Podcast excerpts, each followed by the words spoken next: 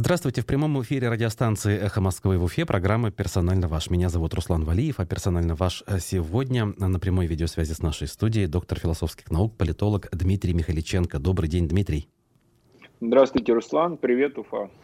Напоминаю нашим э, радиослушателям, что нас можно не только слушать, но и смотреть с помощью прямой трансляции в Ютубе. Там есть чат, общайтесь между собой, присылайте вопросы нашему гостю. Буду стараться обращать на них внимание. Также традиционный способ связи в виде смс, э, WhatsApp и Telegram работает по номеру плюс 7 927 304 1051.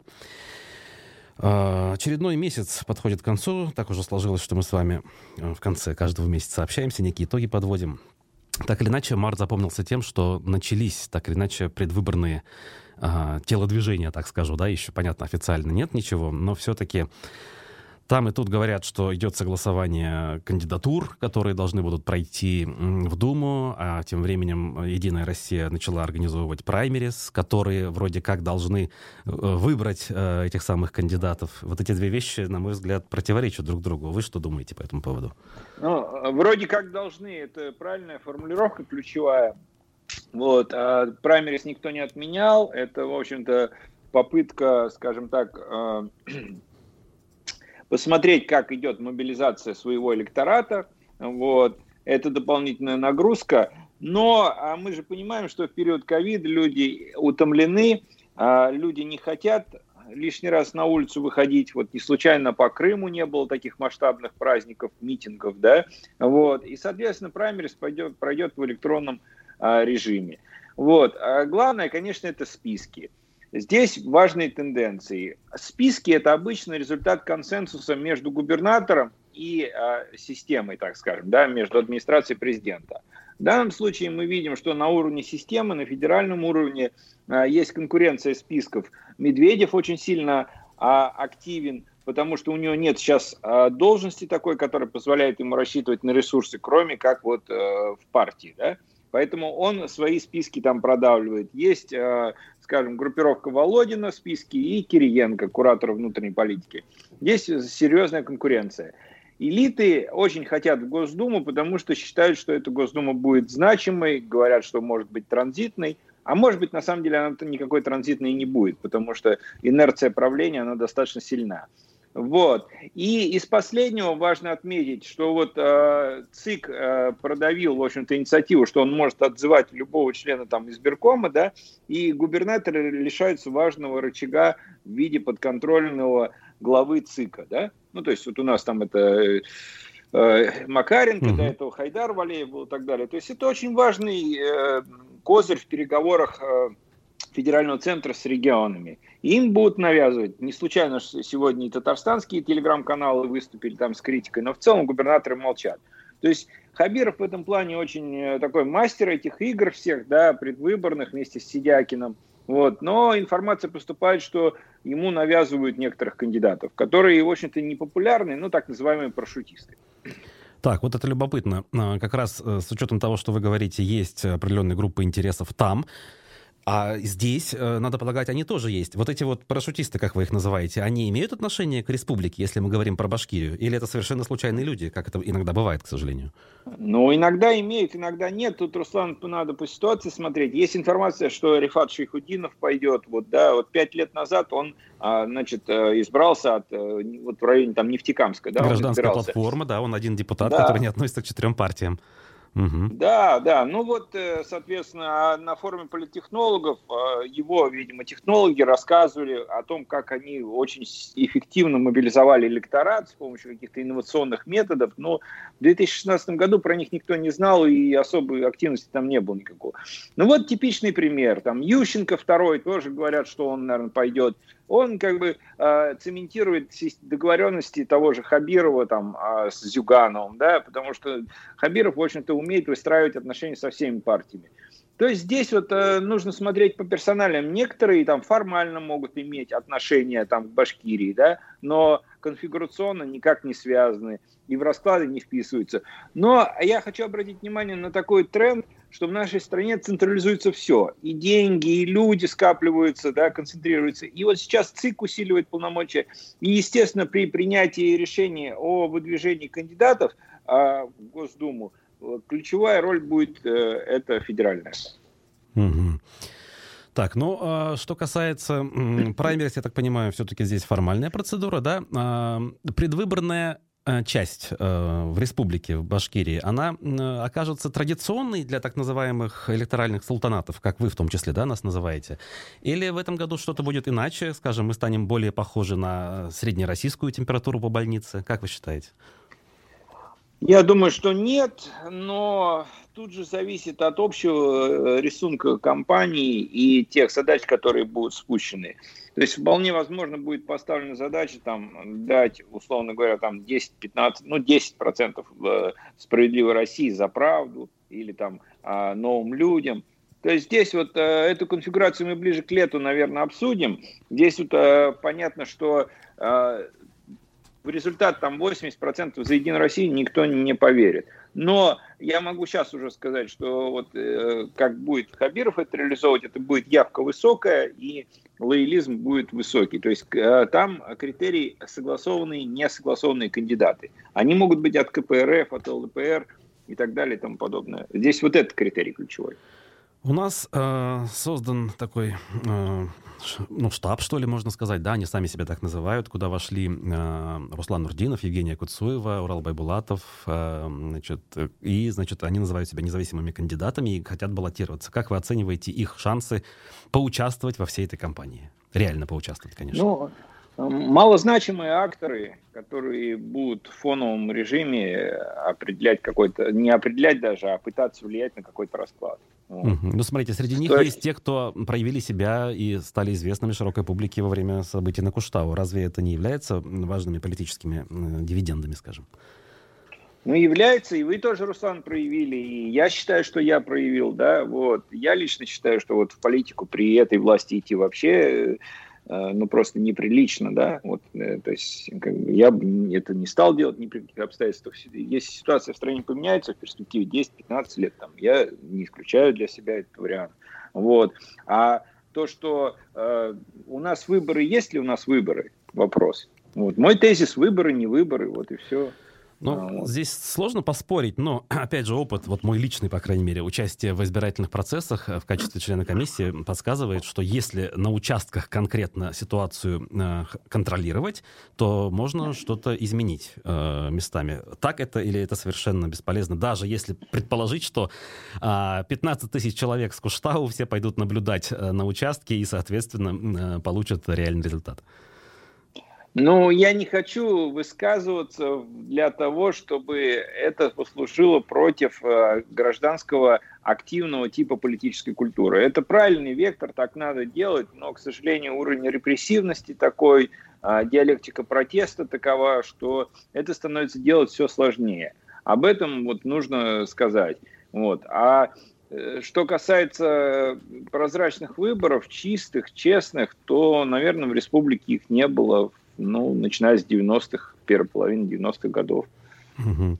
Значит ли это, что за выборами э, следить нужно только вот в таком э, контексте о том, что вы говорите, да, что как в Кремле, на Старой площади и так далее это дело все э, решают и перетасовывают. В остальных контекстах нет никакого смысла следить. Я правильно понимаю?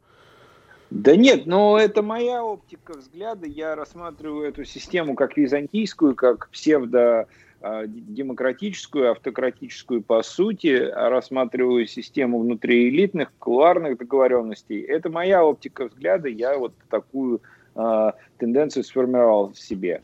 А если брать масштабы всей страны, то мы видим, что каждый кризис, он уменьшает количество среднего класса, он уменьшает количество людей, свободных от власти, предпринимателей, там, бизнесмены а, и так далее и тому подобное. И а, люди становятся все более огосударственными. И настроение в обществе апатичное болото такое, да, как бы принимать эту реальность они не могут, но и быть лояльными тоже не могут. Лучше молчать. И если смотреть на фокус-группы, то уровень лоялизма среди сегмента этих самых лоялистов, да, это бюджетники, а это а, пенсионеры, вот, инвалиды, это сотрудники крупных промышленных предприятий, вот он падает. То есть у них нет аргументов. Им говорят, они идут голосовать. Вот э, я скоро начну читать книгу очень интересную. Вот это "Страна утраченной эмпатии" называется. Про бедственное положение вот людей на промышленных предприятиях. Вот у меня брат сам тоже часто ездят на заводы нефтеперерабатывающие, он говорит, посмотрите, что там происходит. Ну, то есть это очень сложно, там же модернизации нет, там условия труда достаточно тяжелые и так далее. То есть вот эти люди, они могут только под э, фактором санкций голосовать за власть. Но, в принципе, готовность к протесту в обществе, она невысокая. И получается, с одной стороны, группа протестных акторов, там 5-10%, ну, ФОМ дает 17% готовность людей выходить на протесты, но обычно готовность всегда выше, чем реальное а, положение дел. С другой стороны, сегмент лоялистов, я оцениваю его тоже около 20% максимум, угу. а может быть и меньше, да? И вот это вот 80%, они что? Это как нормальные люди, аполитичное большинство. Обратите внимание, я это применил тоже, но я хочу это препарировать сейчас, что в нашем обществе считается, что заниматься политикой, и это достаточно грязное дело. Многие так считают. А это ведь неправильная оптика с точки зрения гражданского самосознания, гражданского общества. Люди должны заниматься политикой, потому что это способ решения, системный способ решения их проблем. Но у нас все по-другому. Угу.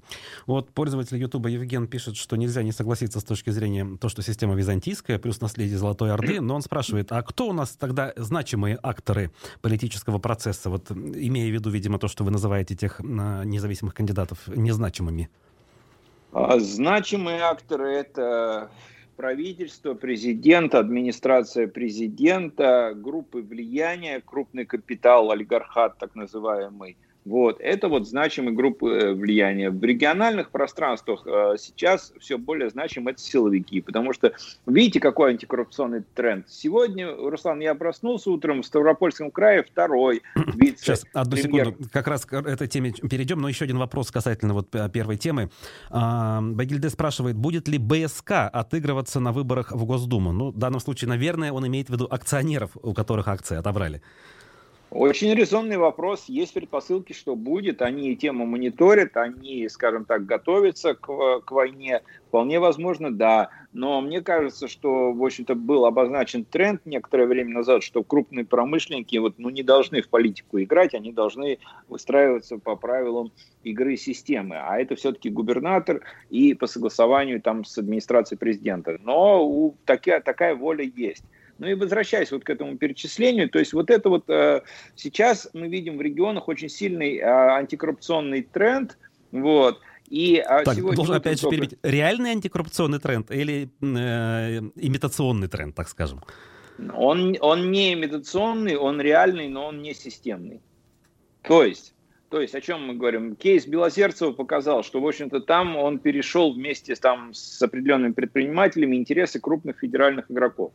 А в Ставропольском крае сегодня второй вице-премьер за месяц задержан. И губернатор Владимиров, он подчеркнуто пытается а, дистанцироваться от них. Но расследования там идут. Про вот эти вот расследования, про возможные задержания мне еще полгода назад говорили, что это будет. И сейчас какой регион не коснись, там везде можно найти вот эти антикоррупционные проявления. Э, я вам скажу больше, цифры приведу. За а, вот первых три месяца этого года более 150 резонансных уголовных дел либо задержаниях в регионах. Более 150. Это вот мы, аналитики, посчитали это. Вот. А наши входят в этот список резонансных? Я имею в виду Беляева. Есть, да, конечно. Конечно. Там же мы брали уровень вот всех действующих муниципальных и государственных служащих. Что касается Башкирии, то, конечно, тут очевидно, что это по хамитовскому, э, скажем так, периоду правления, да, вольности себя не позволили. Я согласен здесь с чем-то с, э, с премьер-министром Назаровым, да, который сказал, что, ну, а честные-то построены. Вот. Ну да, Но... тоже хотел сказать, что как бы, ну, история это как бы пустяковая, скажем так, по сравнению с многомиллиардными какими-то возможными хищениями. Ну, там вот он акцентирует на это внимание достаточно смело, вот, и, в общем-то, люди должны про это знать, но там тоже ведь говорят, что предупреждали их о том, что вот эти люди в разработке. Ну, для республиканской власти это ничего хорошего, но э, они, по крайней мере, отстаивают свои позиции, доказывают вот свою логику, да, там это тоже субъектность политическая, она важна и управленческая. И я думаю, что там должно все урегулироваться рано или поздно.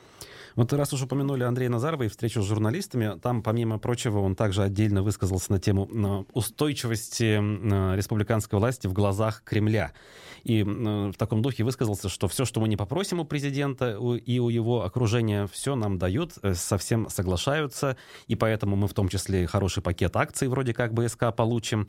Как вы оцениваете вот такого рода риторику? Ну, пакет акций все-таки республика, на мой взгляд, должна. Вот, а это долженствование, конечно, оно ничего не гарантирует. В силу не того, что там у Назарова есть лоббисты и у Хабирова, хотя они действительно есть, а должна в силу регионального компоненты, потому что нагрузка на регион идет и экологическая, и мы видим, какие здесь э, ментальные риски, так скажем, да, задевают это базовые архетипы коренного населения, вот, и вообще запрос на экологию силен. Вот, ну, э, э, Андрей Назаров это сказал достаточно так улыбаясь, да, вот, но фактура-то у него есть для того, чтобы это подтвердить. Вот по объему трансфертов республика да. один из лидеров, да, угу. вот, по инициативам но в целом я могу сказать, что э, на самом деле президент достаточно абстрагирован от дел в регионах. Ну, в каком смысле? Он больше занимается все-таки внешнеполитической повесткой и общим контуром управления. А там координаторов-то очень много, которые курируют э, внутреннюю политику и правительство. Сейчас Мишустин очень хорошо скажем, ну, очень интенсивно погружается в региональную повестку. Вы знаете, он по 10 проблемным регионам проехался, где самые плохие социально-экономические показатели. Забайкальский край, Адыгея, там, э, Чувашия и так далее. Вот. Ну, в связи с этим как раз э, муссируемые активно в оппозиционных, скажу так, телеграм-каналах слухи о том, что все-таки Ради Хабиров может уйти в отставку, вот уже Кремль совсем уже, значит, э, устал от этих вот э, проблемных моментов, которые в республике возникают, что якобы за два года столько проблем создано, сколько и не снилось раньше республики. Вот здесь вы как думаете? Ну, я думаю, что нет до выборов в Госдуму, да и вообще нет, наверное, оснований про это говорить. Хабиров, в общем-то, опытный игрок, и Башкирия электорально емкий а, регион. Но, понимаете, в силу, опять же, вот тех вещей, о которых я говорил, то есть вот э, конкуренция за списки, вот. Такие разговоры, в Госдуму я имею в виду, да, такие разговоры, они будут так или иначе муссироваться. Сейчас вот этот антикоррупционный тренд, который вот есть реально, есть точечные там задержания, вот, я не договорил, кстати, по нему, про это антикоррупционный тренд. Но э, коррупция все-таки, она тоже восходит, наверное, на федеральный уровень. А пока этого нет. Пока, э, значит, э, забирают, так скажем, регионалов. Поэтому вот системно ее назвать нельзя. Но возвращаясь к вопросу о Хабирове, вот, я думаю, что сейчас сформировать а, разговор об отставке любого губернатора это очень несложно. То есть достаточно вот двух-трех таких людей, как я там в регионе, которые дадут эту информацию, это понесется и так далее. Тем более там есть э, предпосылки. Вот. Но мне кажется, вообще-то губернатора ПАД в прошлом году система отменила. Почему? Потому что переживали очень сильно за пандемию, не знали алгоритмов реагирования. Сейчас эти алгоритмы реагирования, противодействия антиковидной политики, там, они, она есть, да, то есть антиковидная политика как таковая есть. А, но отставок пока нет есть жестко, так скажем, как я это назвал, отлов губернаторов. Да? Вот э, многие губернаторы там э, высказывались на решение проблем с бродячими животными, вот. но вот э, с некоторыми из них поступили достаточно жестко. Вот. По Белозерцеву там действительно в Пензенской области там очень много и демагогии, и проблемы, и накопившаяся усталость и так далее и тому подобное. Вот под таким положением многие сейчас губернаторы. Поэтому вполне возможно, что вот в, таком, в такой вариации кейс повторится. Некоторые отставки будут, но масштабных нет. Тем более там Хабиров, ну, значим в электоральном контексте, очень значим. Угу. Так, ну и вот, э, скажем, резюмируя то, что мы говорили о положении губернаторов и выборов, э, вообще активность граждан э, на этом фоне, она может как-то измениться по сравнению с предыдущими разами? Ну, я тогда уже участвовал, да, скажем, активность была крайне низкой. Но тогда, скажем, и на протестные акции людей меньше ходило, а сейчас вот даже на несогласованные в Уфе рекорды побиты. Значит ли это, что все-таки люди немного изменились? Или количество тех людей, кто считает это важным, стало больше? Или это ошибочно? Ну, нет-нет, э, правильная постановка вопроса. Вот давайте порассуждаем а, вслух.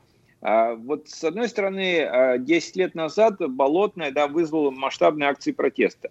Сейчас э, в регионы четко спущен сигнал от э, администрации президента о том, что никакие акции протеста, они сейчас недопустимы.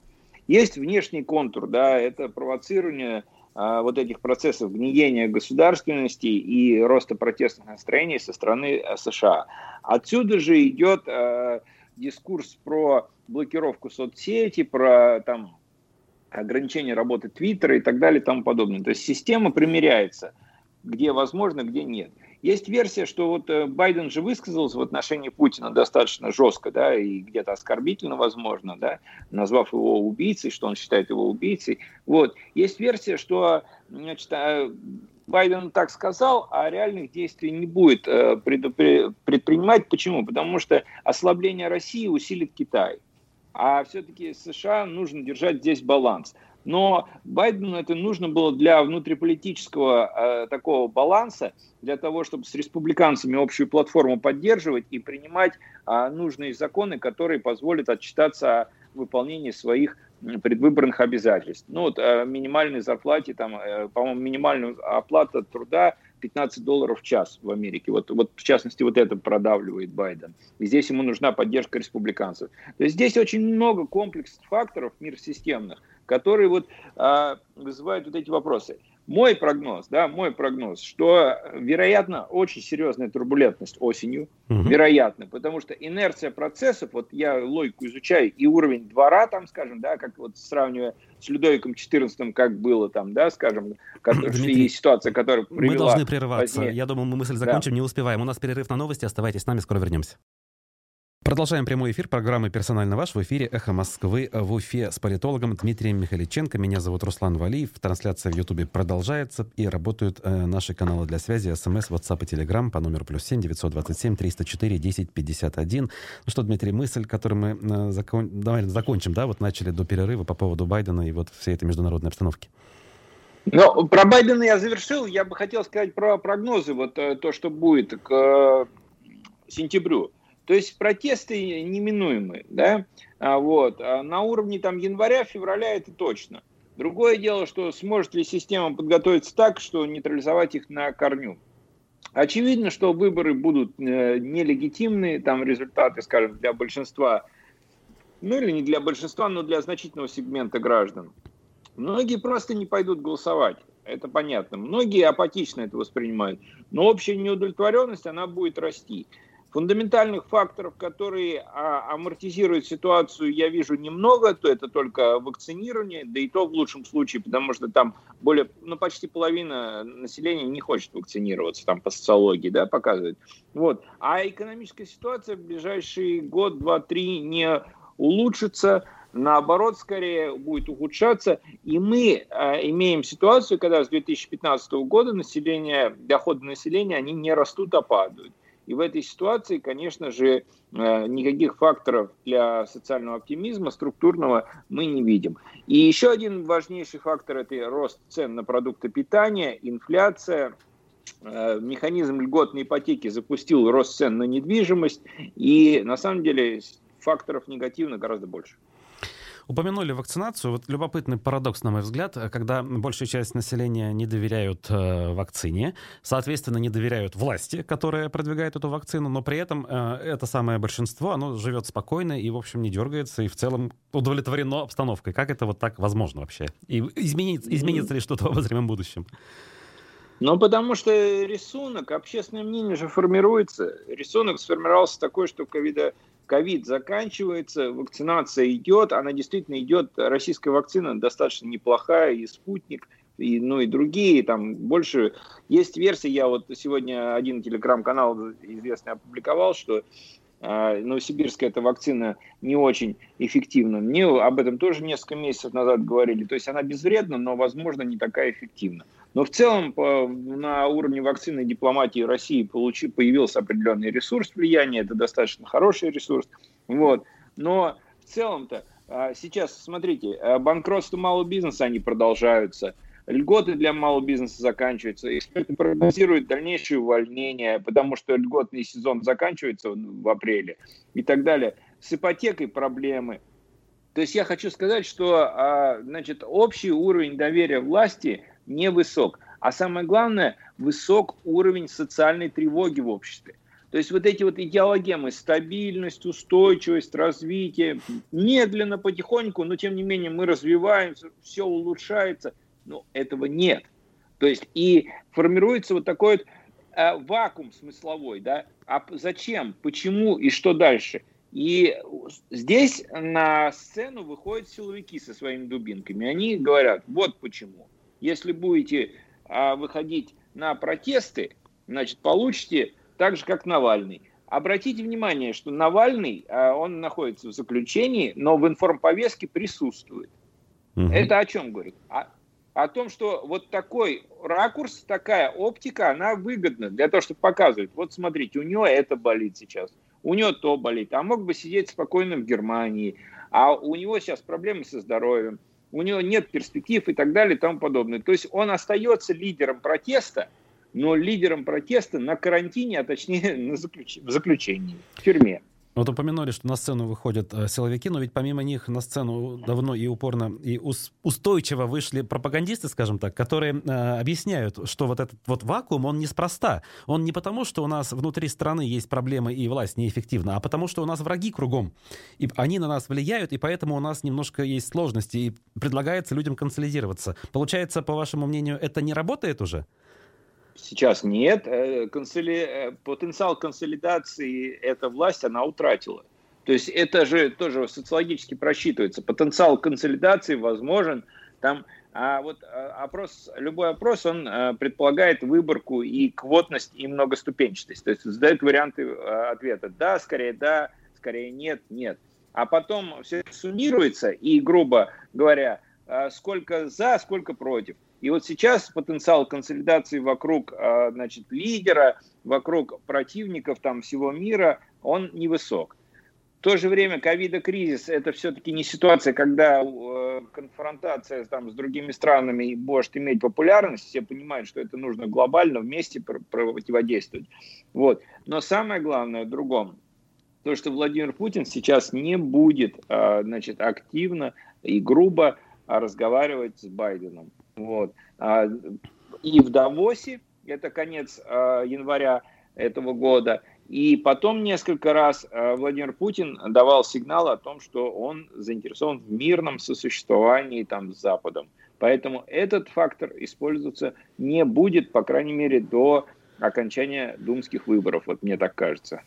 Если вот эта вот стратегия президентская, она сработает, значит ли это, что э, существующий статус-кво э, будет способен существовать дольше, скажем так, да? То есть устойчивости это придаст? Ну, я думаю, что возможно состояние, когда в таком зацементированном полуживом состоянии это будет существовать достаточно долго. Повестки развития от этого не будет. Вот. Я не знаю, насколько хватит там у людей терпения и лояльности для того, чтобы выдержать. Вполне возможно, мы можем говорить о 10 лет больше, а по все будет гораздо быстрее. Пока я тут так, у нас, к сожалению, э, есть проблемы со связью. Радиослушатели это слышат. Дмитрий, вы у нас, видимо, отключились. Или, по крайней мере... Нет, я на связи. На связи, да? На связи. Ну, ответ на последний вопрос, если честно, был неразборчив. Так. Ну, я могу попробовать повторить, если коротко, то здесь совершенно не определено, то будет ли И лучше не стало. Лет. Так, как мы поступим? Нам, может быть, все-таки по-быстрому перезвонить? А, Если вот... Вот так попробуем сейчас, э, без, без опущения. Так, ну, давайте, Дмитрий, э, еще раз тогда ответ на вопрос коротко. Угу.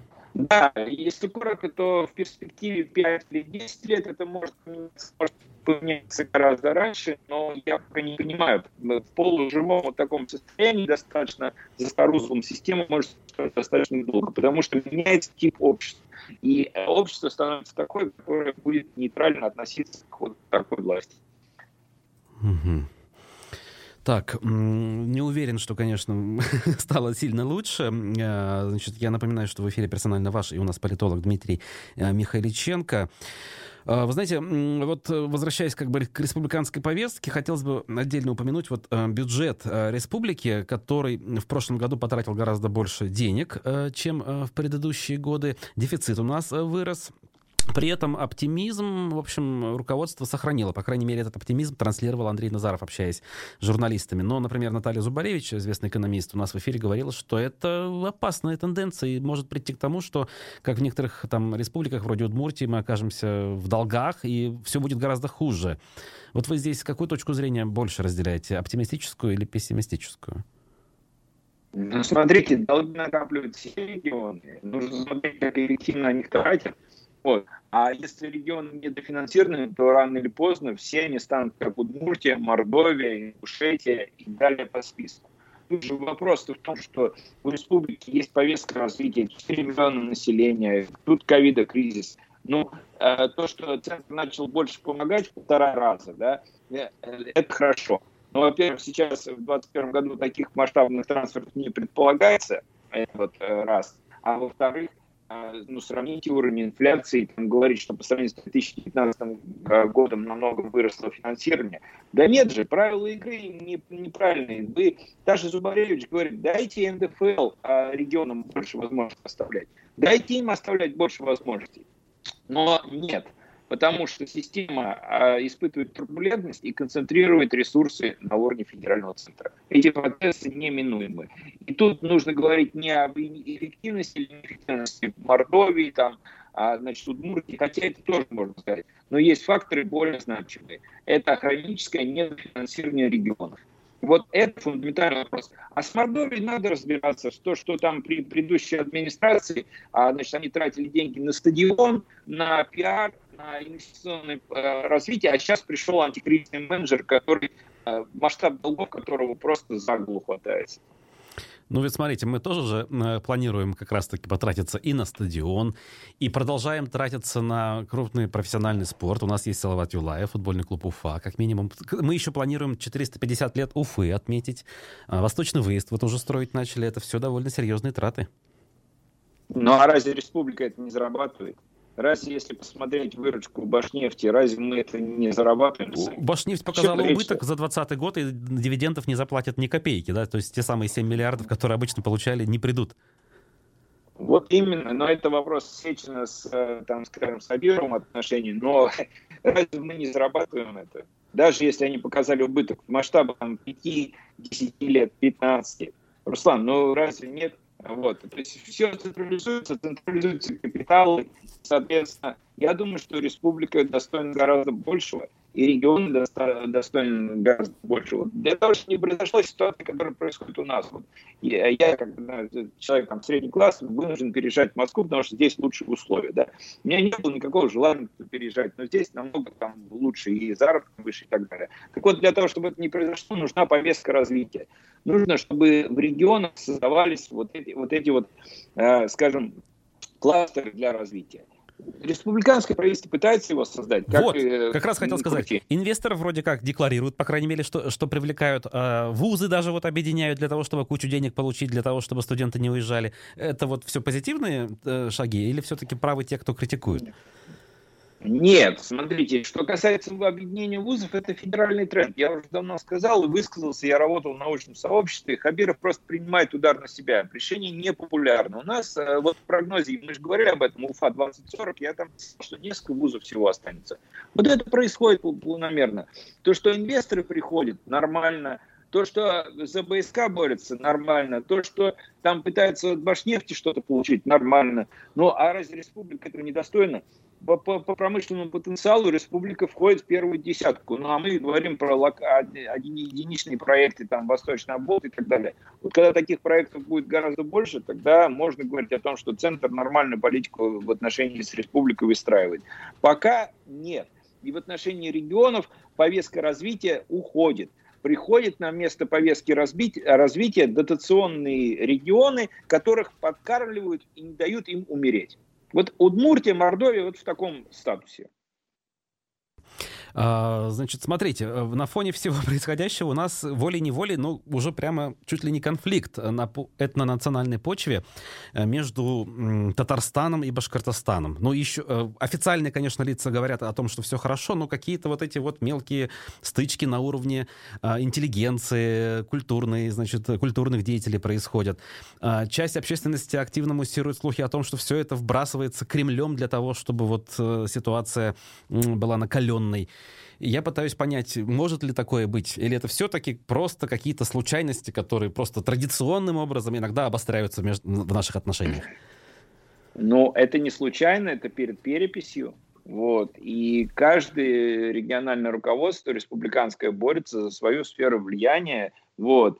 Э, то есть это не случайно, это перед переписью делается. А что касается мотивации, то, конечно же, ну вот и для Хабирова важны отношения с глубинным башкирским народом. И Татарстан, он вообще проводит такую политику очень серьезную и на уровне смыслов, и на уровне масс-медиа, где идет популяризация татарского этноса, вот, его статус достаточно подчеркивается. И вообще, вот так эксперты говорят, которые в Татарстане поработали, там все признаки вот есть государственности, так скажем, да, если что, они сразу готовы подхватить вот это полномочия, расширить и так далее. Они этого хотят и достаточно эффективны. Вот. То есть я думаю, что это не случайно, но я не поддерживаю вот эти конфликты. Все-таки это братские народы и при, примерно единая, ну, там, общая история и происхождение, язык достаточно похожий. Поэтому здесь нужно консолидировать скорее. Угу. Так, ну э, что для этого должны сделать э, на уровне республики нашей? То есть, ладно, пусть будет где-то там со стороны какое-то влияние, а вот мы, руководство республики, Хабиров лично, как он должен проблему решить? Ну, там у него есть в окружении люди, которые муссируют эту тему, а здесь все-таки нужны договоренности. Вы знаете, Сидякин уже очень много раз ездил в Казань договариваться, и, и сюда приезжали, и Бадранов ездил, и так далее, и тому подобное. Но вот эта вот инерция, э, значит, э, на вражду, на конфронтацию, она запускается некоторыми там э, этнополитологами, некоторыми вот озабоченными, я так скажу. Вот я когда, почему я про выступление вот объединения вузов, я не поддерживаю БГУ, да потому что я там учился, да, ничего хорошего там не видел. Учился вопреки. Вот, и там докторскую мешали защищать, вот, и э, не давали просто там, да, скажем так, и вообще не очень хорошо. Так вот, я эту озабоченность вот с 18 лет с кафедры слышал. И в 2000 году там э, преподаватели, представляете, вот сейчас уже 20 лет прошло, это сейчас уже по ушам резанет. Я фамилии не буду называть, но предупреждали, что здесь будет вторая Чечня. Вот. Там, э, в отношении там, русских негатив был. Ну, много чего было. Мне понадобилась длительная там эволюция для того, чтобы вот очиститься от этого вот националистического мусора и принять позиции нормальные, скажем, дружеского отношения к тому же башкирскому этносу и взаимоуважительному.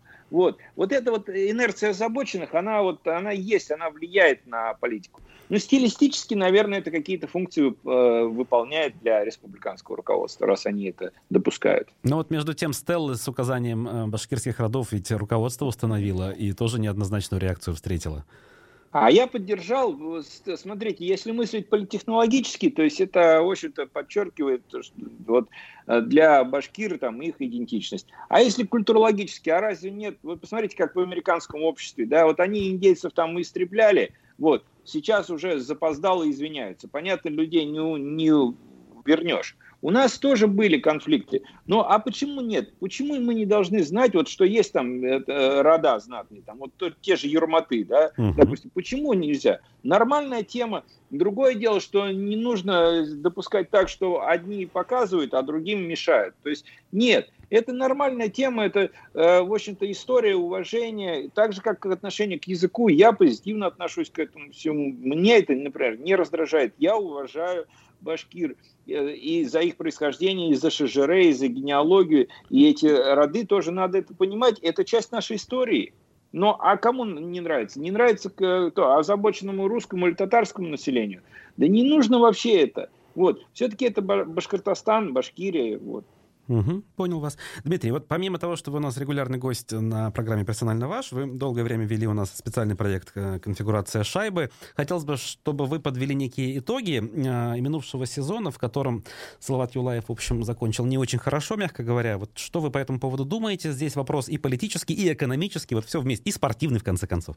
Да, ну, передача, к сожалению, закончилась, там э, есть определенные трения и, в общем-то, ну, неуважение определенное, да, я буду выше этого, и, к сожалению, там, скажем так, вот этот опыт, наверное, не был, не был плохим, но, тем не менее, она закончилась вот по вот этим соображениям. Что касается повестки, в общем-то, я попробовал поработать, условно, почти спортивным журналистом. Мне понравилось, достаточно интересно. А, вот, но я буду дальше рассматривать ситуацию все-таки больше, скорее, с а, общественно-политических позиций. Руководство республики Салават Юлаев не так, э, не, не очень нужен, и дополнительное финансирование на него они выделять не готовы. Значит, второй тезис важный очень. Команда в, попала в восьмерку, как и в прошлом году, но с гораздо худшими перспективами, и я думаю, что примерно такой же ракурс и останется. Это уже не суперклуб. Да-да. Это, э, извините, да, извините, это уже не суперклуб. Вот.